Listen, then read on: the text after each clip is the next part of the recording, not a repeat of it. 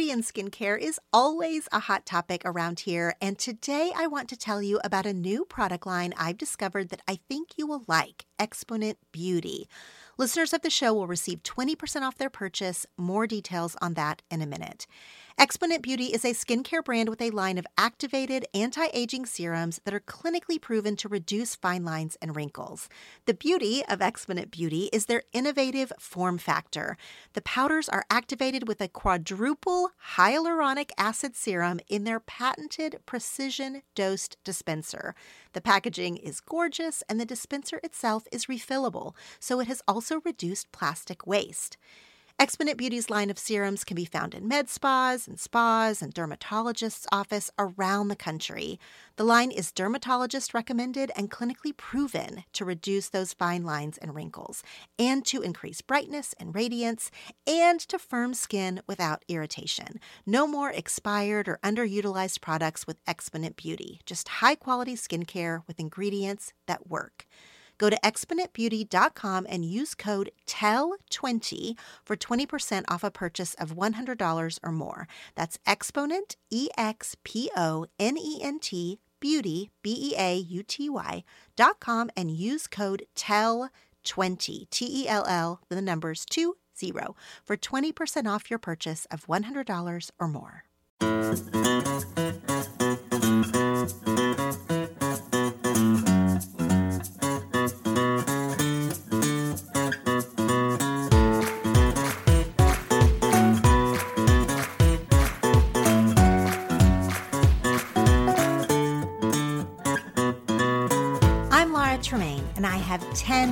Things to tell you. And you have 10 things to tell. This show is about connection with each other and with ourselves. And the hope is that the things we talk about here will be fuel for better conversations and a personal awareness. This is an interactive podcast. Each episode has a prompt and a topic that I want you to take to your journal, text to your best friend, or answer on social media using the hashtag 10 things to tell you. This is a show about digging deeper and sharing our stuff. I'll go first. Hello there, my friends. Welcome to this end of the year episode of the 10 Things to Tell You podcast. We have made it to the end of 2020, and that is something in itself. We did it. But maybe it was the hardest year of your life. Or maybe something about all the disruption in the world was good for you. It reshaped your priorities, it offered a different opportunity. But whether your 2020 was full of loss and loneliness, or whether there was beauty amidst the chaos, or both of those things, here we are at the end of the year. And I am a believer in the power of endings and beginnings. I do not think the dates on the calendar are arbitrary. And I am not one of those people who thinks that January 1st is just any other day. Our culture and our calendars and our holiday schedules, that marks this time as an ending and a beginning. And because we do this collectively, to me, there's a real magic in the air this week. It feels really natural to close up this season and look ahead to the next. So, right now is the perfect time to work through the 10 questions to ask yourself at the end of the year, those questions that I went through on episode 95. I posted the actual questions on social media, but I also highly encourage you to listen to the episode and not just glance through the questions.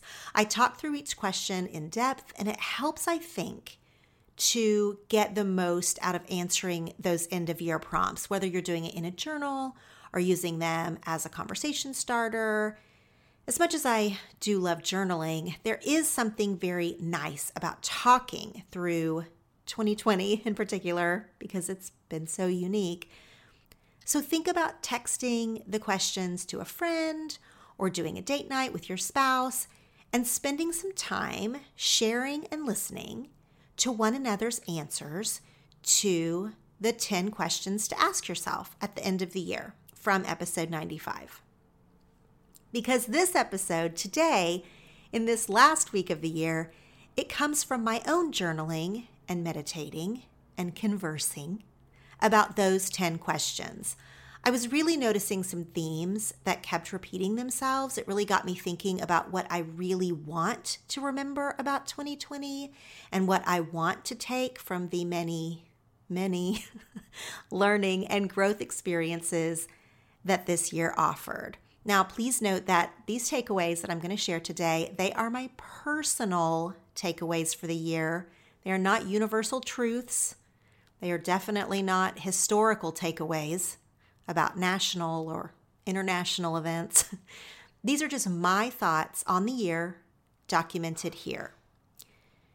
So, here are my 10 takeaways from 2020, the main lessons I learned, and what I hope I do not forget in no particular order. Number one, my friendship communication needs a radical overhaul. I shared a little bit more about this in episode 87, three mistakes I've made recently, but one of the things that the forced quarantine shined a light on for me was that I am woefully lacking in some of my friendship skills. Now, I'm lucky enough to have wonderful friends in my life. I have childhood friends that mean the world to me. I have a great group of mom friends that really understand my daily life and my family culture. And then, you know, everything in between online friends, professional acquaintances, like all the general people that accumulate in your life in 40 plus years. And if 2020 really showed us who our friends are, have you guys seen that meme that's going around? It's going viral. If that's true, well, then I failed on almost all fronts. I am the friend that is being passive aggressively questioned in those shaming posts about knowing who your real friends are. Because after a series of missteps with friends, different friends where I messed up in different ways, I can see that I rely on my friendships in a somewhat selfish and definitely outdated mode that will not make it for the long haul and is not the type of person that I want to be. Now, I'm not just beating up on myself here, and I promise you that I extend all kinds of grace to myself and to you and to everyone who was battling an insane year of weird priorities and mental health concerns and all kinds of things like that, which is to say, almost all of us and that I do not expect in the middle of a global pandemic, I do not expect for everyone to stay on top of every single text thread or sending birthday cards or everyone having the capacity to lend a listening ear or whatever constitutes friendship for you in your circles. All the grace for that in 2020. But for me, 2020 was a friendship hot mess of laziness and false assumptions and lack of boundaries or occasionally too many boundaries. And I think your gut, your inner voice, it knows when you need a new system for your relationships. And that is what happened to me when I realized that I was hurting some people's feelings by a lack of overall communication. And in other ways, I was giving some people more time and attention than was deserved, meaning, like, theoretically, they weren't a top priority, but in reality, that friendship or that relationship was demanding a lot of attention and just taking a lot of energy. So, after a long talk with one friend, a full blown argument with another friend, all of these were months ago, but it was really something that was a big part of my year. I am reevaluating how I communicate with people I love. Texting versus email versus phone calls or phone dates, which is really effective for some of my friendships. They just work well when we have like a standing phone date. Versus the Voxer voice app. This is an app that I use almost every single day. I love it. It's great for keeping in touch. And I really want to be mindful of letting people know I care about them, not just assuming that they know that. Even if that means like making a list, a literal list of who to check in on or who to write a quick note, who to make plans with, etc. And this is an idea I've kind of had to get used to. I'm a little resistant to this, honestly. Some part of me thinks it shouldn't be this hard to maintain good relationships. But the other part is screaming at me that when I am stressed or overwhelmed or having a lot of anxiety, which 2020 was full of, of course, the first thing to go for me is communication. I go super inward and shut all the way down. And that's fine for a few days if I'm having a hard time. But long term, for friendships, it's just incredibly detrimental. Disconnecting myself from others and dropping the ball repeatedly, it just makes everything worse. It's like getting drunk when you're already sick. Like, this is not going to make you feel better. You'll actually feel sicker and you'll lose a little bit of life dealing with the recovery time. P.S. This is not the right moment to use sickness analogies, but I think you know what I'm getting at. The first takeaway from 2020 for me is that my friendship skills need a radical overhaul. Number two of the top 10 takeaways from 2020 hiring help changes everything. This year, after 11 years, I've been doing online work for almost exactly 11 years. I have been doing it almost completely alone, or I guess I mean independently. I have never hired people to help me. And this year I did. And it made an enormous difference in my state of frazzle, in my general mood, in my negative self talk, in all of my limiting belief systems. I swear to you, I could do a whole podcast episode about just this, and I might eventually. But hear me when I say that this hiring help piece is probably the biggest takeaway of the whole year for me. I had been operating in my business from a place of fear and ignorance and control when it came to running my business. The business of this podcast, the business of being an author. I thought that these things required struggle until like one made it big, quote unquote, made it big, and then a person could afford to hire help. I just really had a hard time with the spend money to make money idea. I could not wrap my brain around it. It felt irresponsible and frivolous, frankly. And so I've always gone it alone, like for all these years. I've made money over the years with my online work, but I never made enough to me to justify hiring an extra person. And it was really important to me not to dip into our family finances. It is not a secret that my husband's career is what pays the mortgage around here. But I did not want to and never have used that money to fund this thing that I do on the side, even as the years went on and it became more and more of a legitimate career and not a thing on the side, and then became more and more of an actual business. Now, even as I'm saying this out loud, I can hear the falsehoods and the shame and these limiting beliefs that I've been working under for over a decade now. But two things happened that shook things up, that gave me some wiggle room. First, I got a solid book deal, and that came with an advance. And then also, I started running ads on this show, which became more consistent weekly revenue than I had had before. So, armed with these two events, I hired my first real assistant. I'd sort of halfway worked with an assistant briefly before, but it wasn't a formal thing. This was the real deal someone to help me with email and scheduling and management and the giveaways and the show notes and just so many things that eat up a lot of time. And taking those things off my plate completely, but while they're still getting done by someone else, it has been a huge mental load off for me. I went from thinking about my to do list, like every minute basically, to just having some breathing room, being able to focus on the tasks that I do best, and letting someone more organized take on the other stuff. Hello, Caroline. Thank you for making my life easier in 2020. I also outsourced a few things to professionals that I had convinced myself I could do myself. And the difference between me DIYing these things and hiring a dadgum pro is like like the difference is so comically stark that I am kicking myself that I didn't invest in it sooner.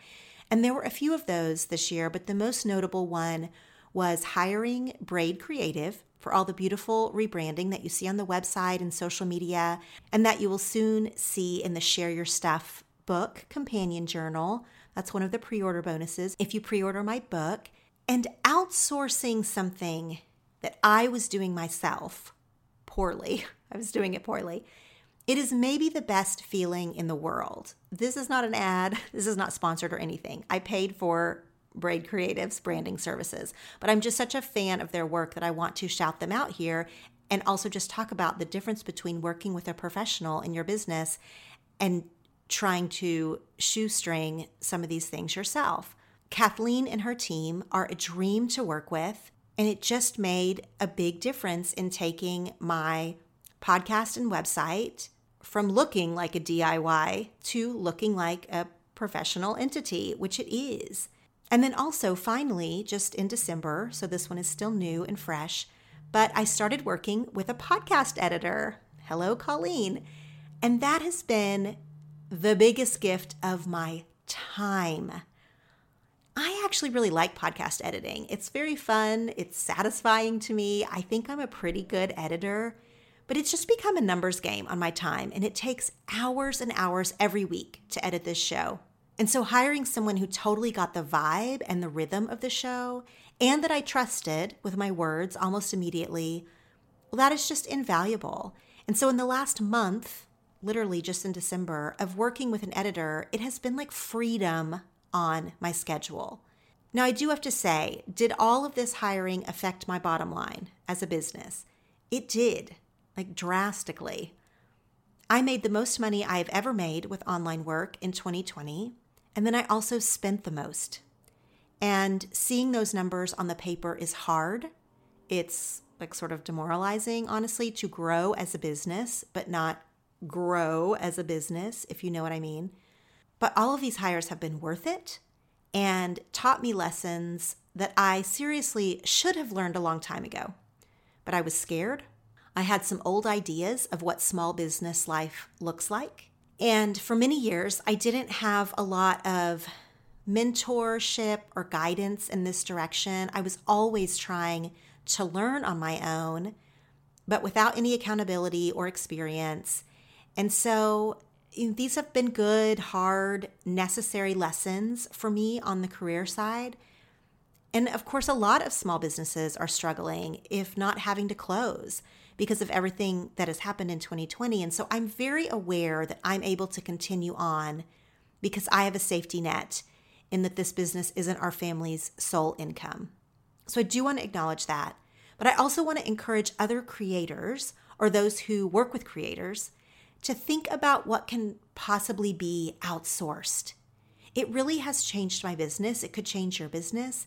It definitely can affect your time and stress levels doing every single piece of work myself wasn't actually helping my business to grow or to make more money.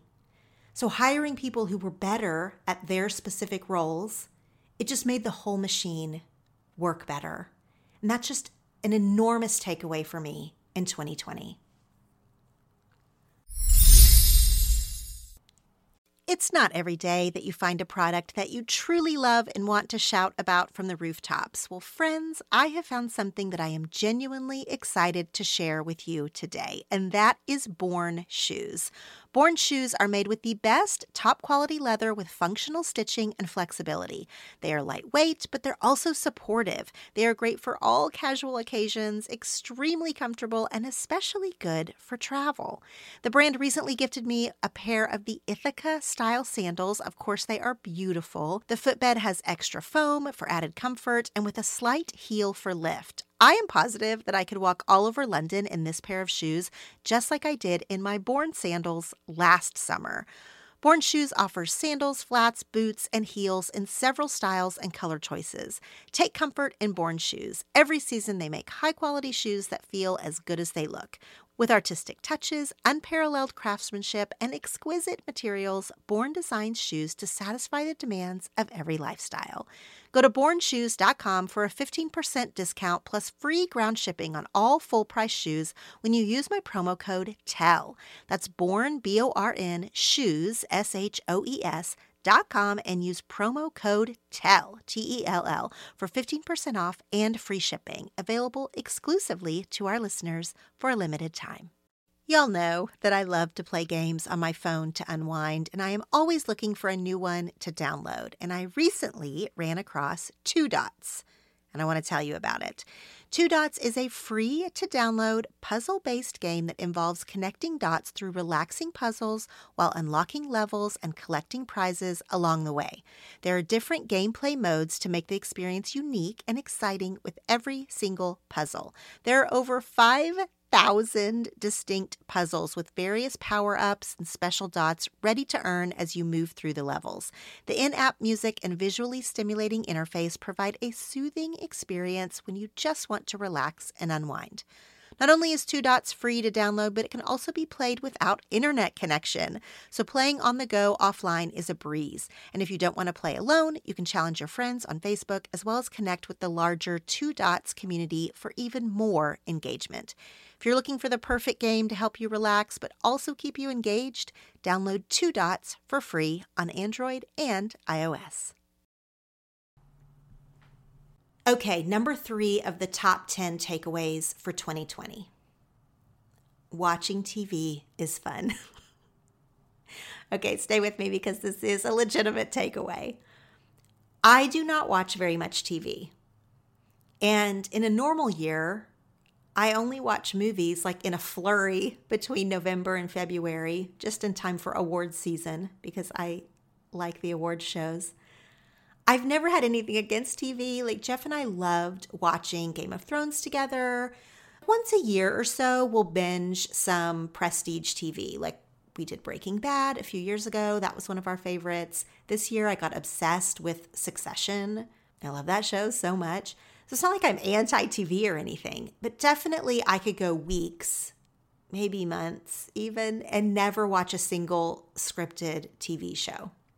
Well, here we are, enter the pandemic.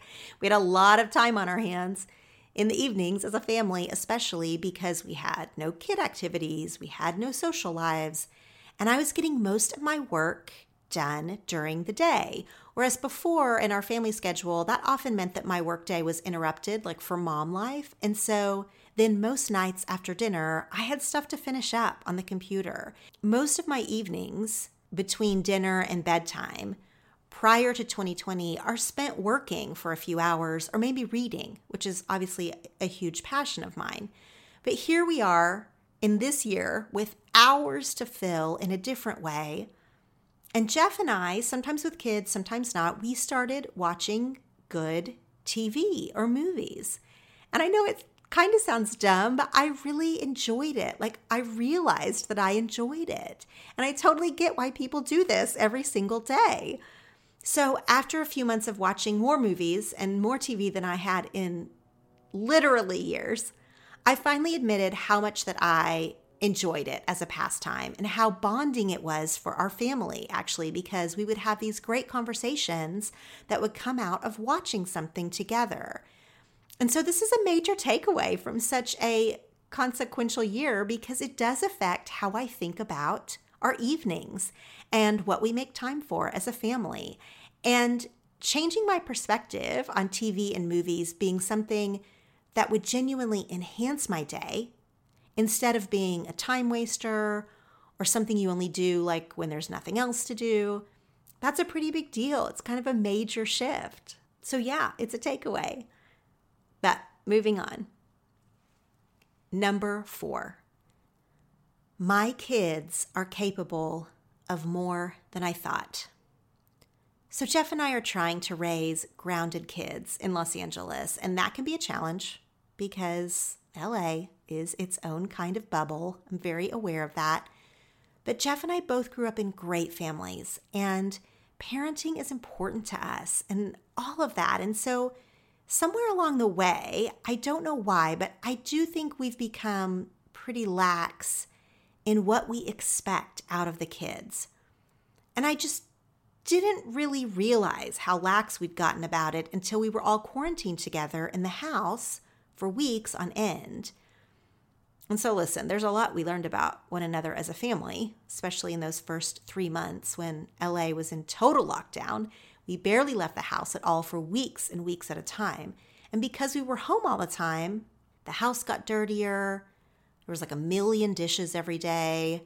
Screen time rules went out the window. Like a lot of our regular family life, where the schedule was the priority, like work and school and activities and social stuff all of that is what usually dictated when we ate or when we relaxed or home projects. And now suddenly there was none of that. And we were together all the time. So I started out of pure necessity. I started giving the kids harder tasks and more chores and bigger responsibilities. And I didn't love it at first because it did feel a little uncomfortable to trust these little people with stuff normally done by adults, like cooking or giving the dog a bath or vacuuming the stairs with a vacuum that is bigger than they are. So it was weird for us, but it was so good. And they learned how to do things that I had not taught them yet. Like laundry was another one. They just rose to the occasion for the most part. I mean, it wasn't seamless. Like, don't get me wrong. they're kids still, and there was resistance sometimes. But time and time again, they proved that they were capable of more than I would have given them credit for. We also put them in charge entirely of their schoolwork. Now, my kids are old enough and tech savvy enough to do that. They also have very involved teachers. So I know that this remote learning has been really hard on a lot of families and has been very wonky in different school systems and that kind of thing. But it was still pretty crazy to watch them learn how to navigate Zoom meetings on their own and to do school projects completely independently, things that would have mostly been completed in a classroom or at least among their peers. They had to manage it all themselves at home. And I can see that part of that's a bummer, obviously, because I wish that wasn't how their grade school years were going, but it was still just really incredible to watch these people that you're raising learn to navigate this hard thing at the same time that I'm learning to navigate it. And seeing their personalities shine or struggle, it just, it definitely affected our family culture permanently, I feel like. Which also brings me to number five of my top 10 takeaways for 2020.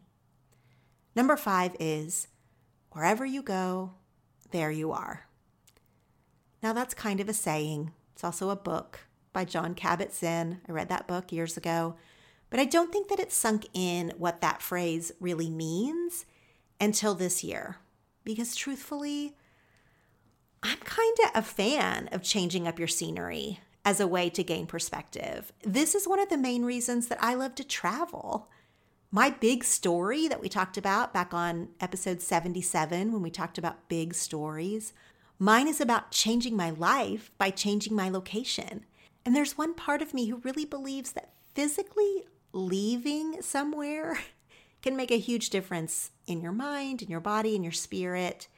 But then this year, that belief was turned on its head for me, among other things. Because after 11 weeks of lockdown in LA, where Jeff and the kids, they did not leave the house except for one single time when we drove to the beach.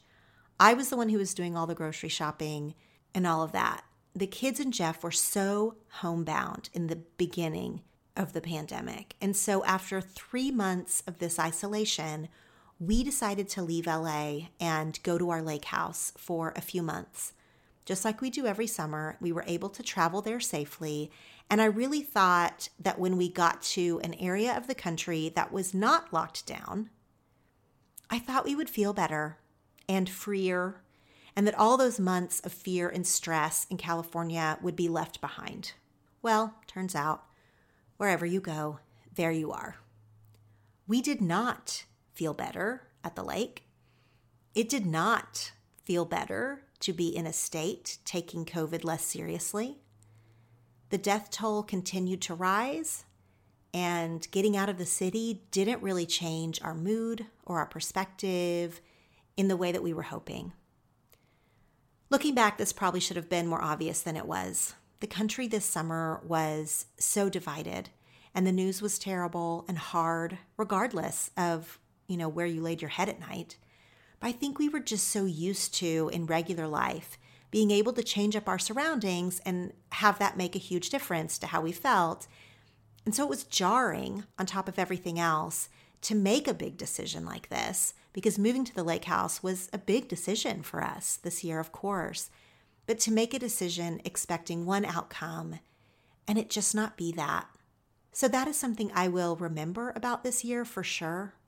Wherever you go, there you are. Now, number six, I don't need perfect conditions to do good work. This is another takeaway that will affect my life enormously in the future, and that was also built around a false story. So I've operated now for a long time with the idea that I need a lot of space, a lot of time, and a lot of silence to do good work. I have told myself and my family that I require absolute quiet to write well. And not only quiet, but like hours of quiet, a lot of alone time.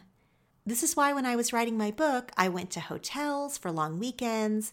And I was also used to like long stretches of the weekdays while the kids were in school when I could write and think and putter and journal and whatever I convinced myself was my required process.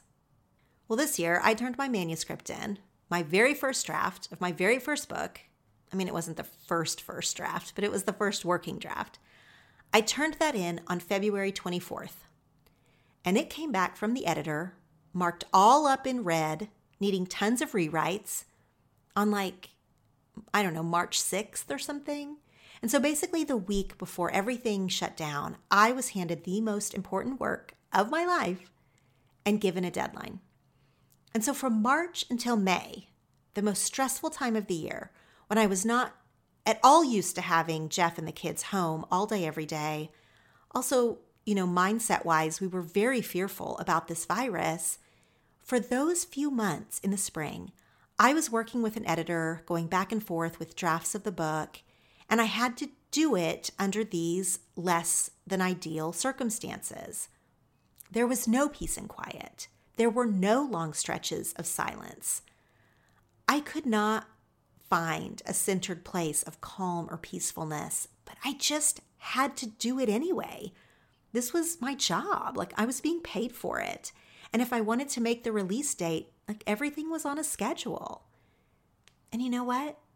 I did good work in that time. I didn't phone it in. I did cry a lot. I did walk around in a robe with dirty hair for days. I snapped at the kids and I zoned out on my phone too much. But I did it. I wrote and I edited, and it was work I was proud of. So, sure, I still prefer to work in the quiet, but it's just a preference.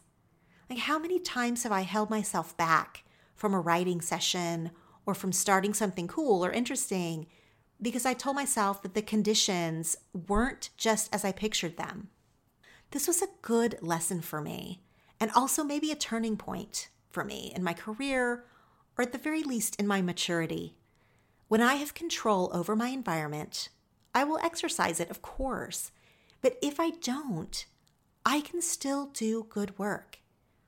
This is just one of the many examples this year of loosening my grip on perfect circumstances and seeing what good can come out of things that are held a lot more loosely. I needed to learn this, and I really started to. With sunshine, outdoor activities, and so many fun things to do outside, it is impossible not to enjoy all of these good weather days up ahead. Of course, we all know that more sun and fun means more sweating, and yes, more odor. That's why I'm excited to tell you about Lume. Lume is the first of its kind in the full body deodorant world and is seriously safe to use on any and every part of your body. It was created by an OBGYN who saw firsthand how regular body odor was being misdiagnosed and mistreated. I especially love that Lume deodorant is baking soda and paraben free. It is also pH balanced for safe use on all areas of your body. You can choose from a variety of fresh scents like clean tangerine, lavender sage, and toasted coconut. Lume's starter pack is perfect for new customers. It comes with a solid stick deodorant, cream tube deodorant, two free products of your choice, like a mini body wash or deodorant wipes, and free shipping. As a special offer for listeners, new customers get $5 off a Lume starter pack with code U at lumedeodorant.com. That equates to 40% off your starter pack when you visit Lume, L U M E, deodorant, D E O D O R A N T com and use code U, Y O U. So, number seven of the 10 top takeaways of the year will not surprise anyone who has listened to this show this year because I think I managed to work it into every single episode somehow, even if it was sort of indirectly. But number seven is stillness is the key. First of all, that's the title of a book I read this summer by Ryan Holiday. But aside from the book, it is a major, major, major part of my year, and I cannot let myself forget it. Sitting in stillness almost every single day, just stillness, not meditation, not journaling, just setting my timer and sitting in stillness, it has brought new layers of myself forth. Or rather, it has like peeled back everything external that we rely on, like appearances, skills, words, everything. And it has reminded me of who I am when it's just me, alone with me. When I'm not trying to figure out a problem, I'm not trying to think something through. I am literally just sitting there and letting whatever comes up come up. This practice, which is so simple and free and powerful, especially when done repetitively, like daily is what I mean by that, this has reminded me of who little girl Lara is and who I want to be and who I already am. We all have so much noise in our life. A lot of it is noise that I enjoy. Okay, social media, podcasts, TV, as mentioned. Even just our own thoughts are noisy and screaming a lot of the time. And so, sitting in stillness, being quiet, even when my brain is noisy, is truly what my life is about right now. It is my work in many ways.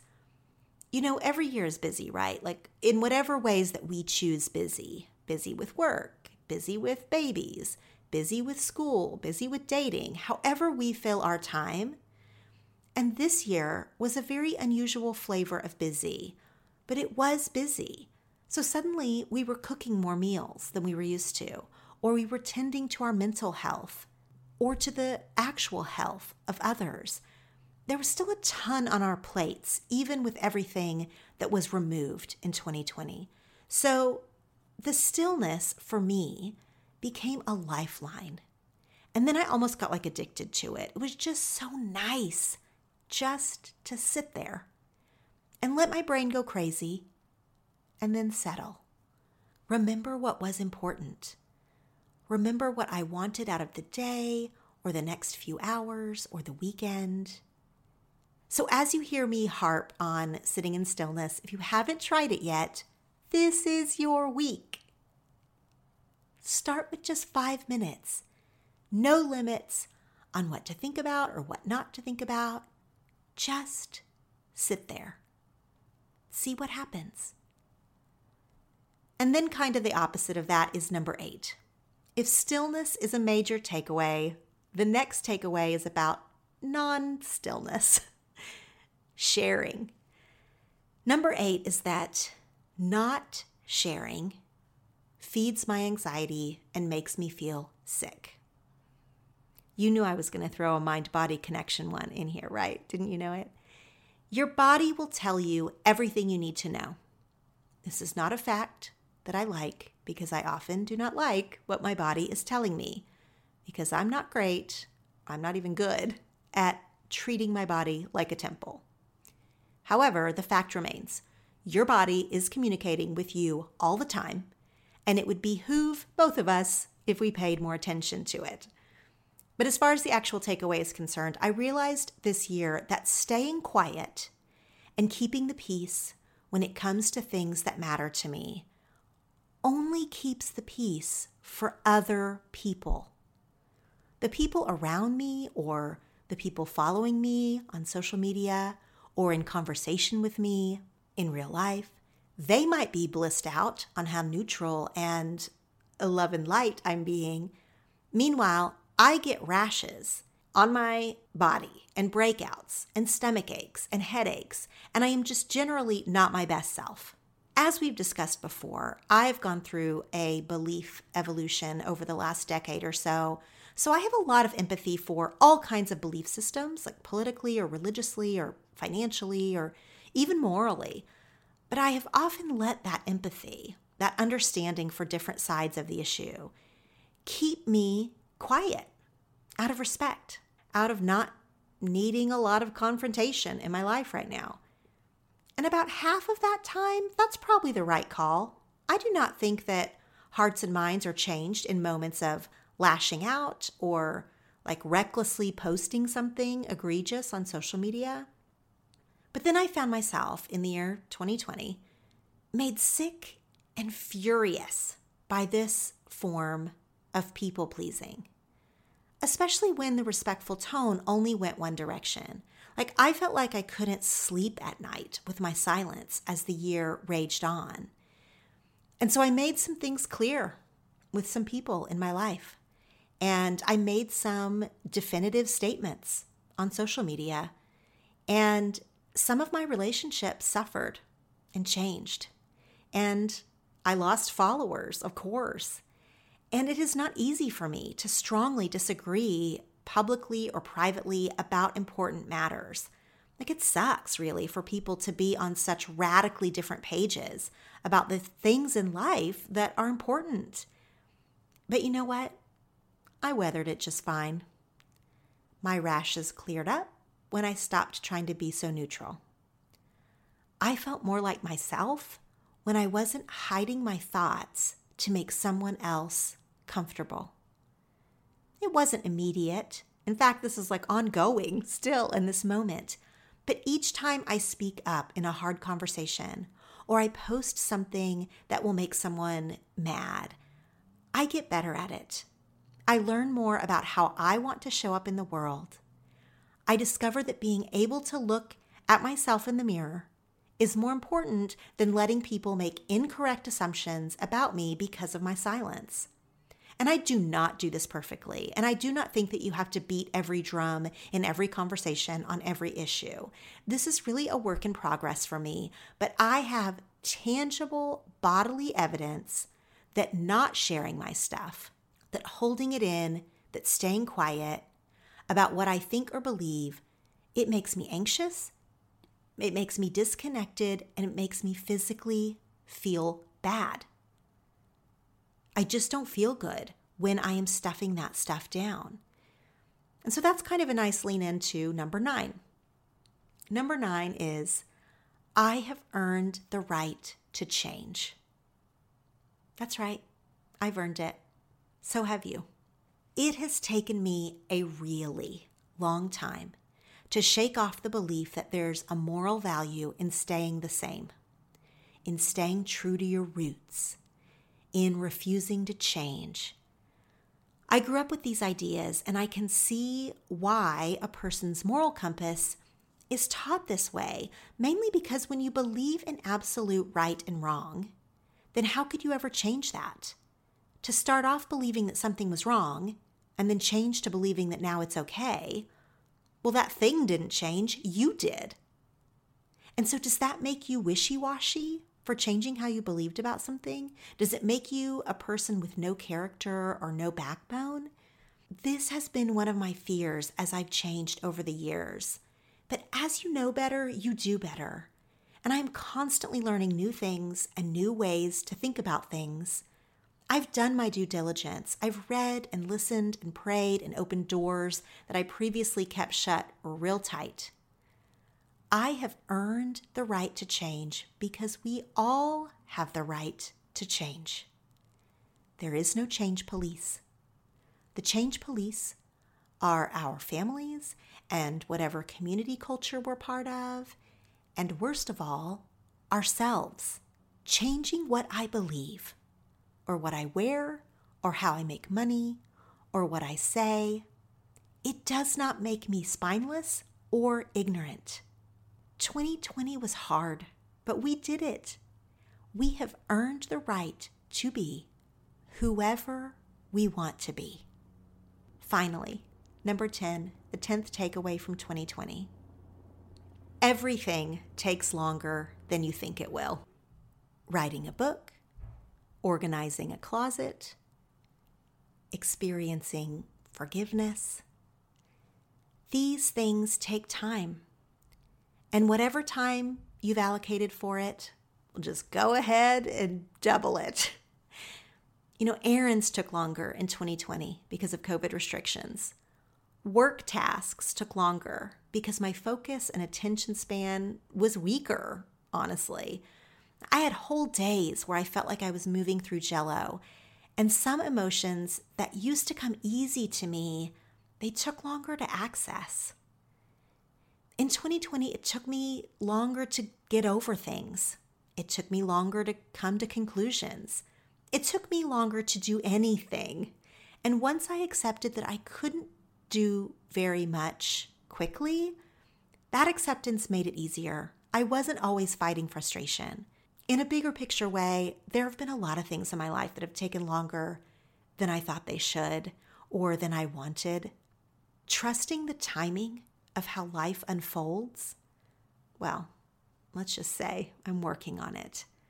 But I made great strides in 2020, truly. And so that's why it's in one of my top 10 takeaways.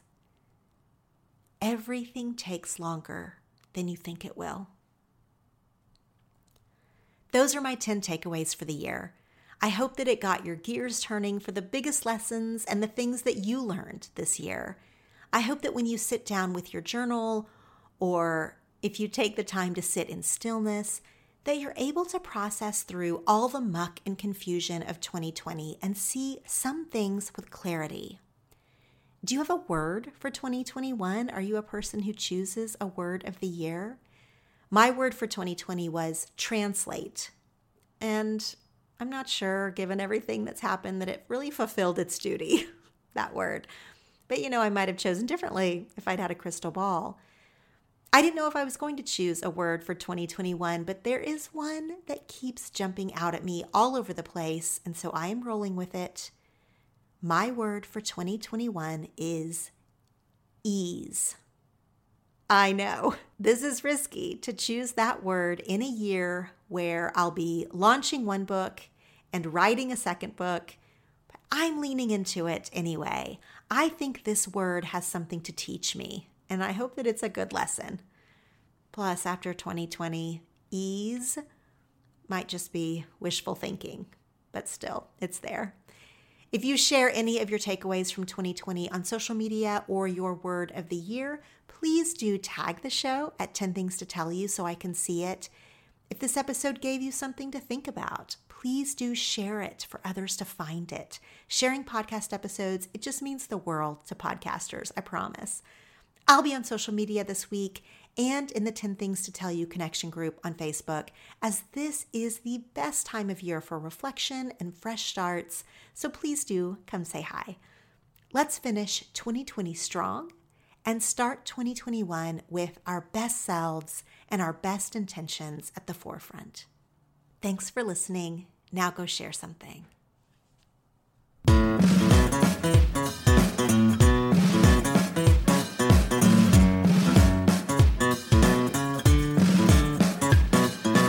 I'm Laura Tremaine, and you've just listened to the 10 Things to Tell You podcast. You can find the show notes and subscribe to episode emails at 10thingstotellyou.com slash podcast. And you can follow us on Facebook and Instagram at 10 Things to Tell You. Remember, this is an interactive podcast. I have 10 things to tell you, and you have 10 things to tell. So take this topic to your journal or a friend or post on social media using the hashtag 10 Things to Tell You. These episodes are meant to bring connection with others and ourselves and spark better conversations. Thanks for listening. Now go share something.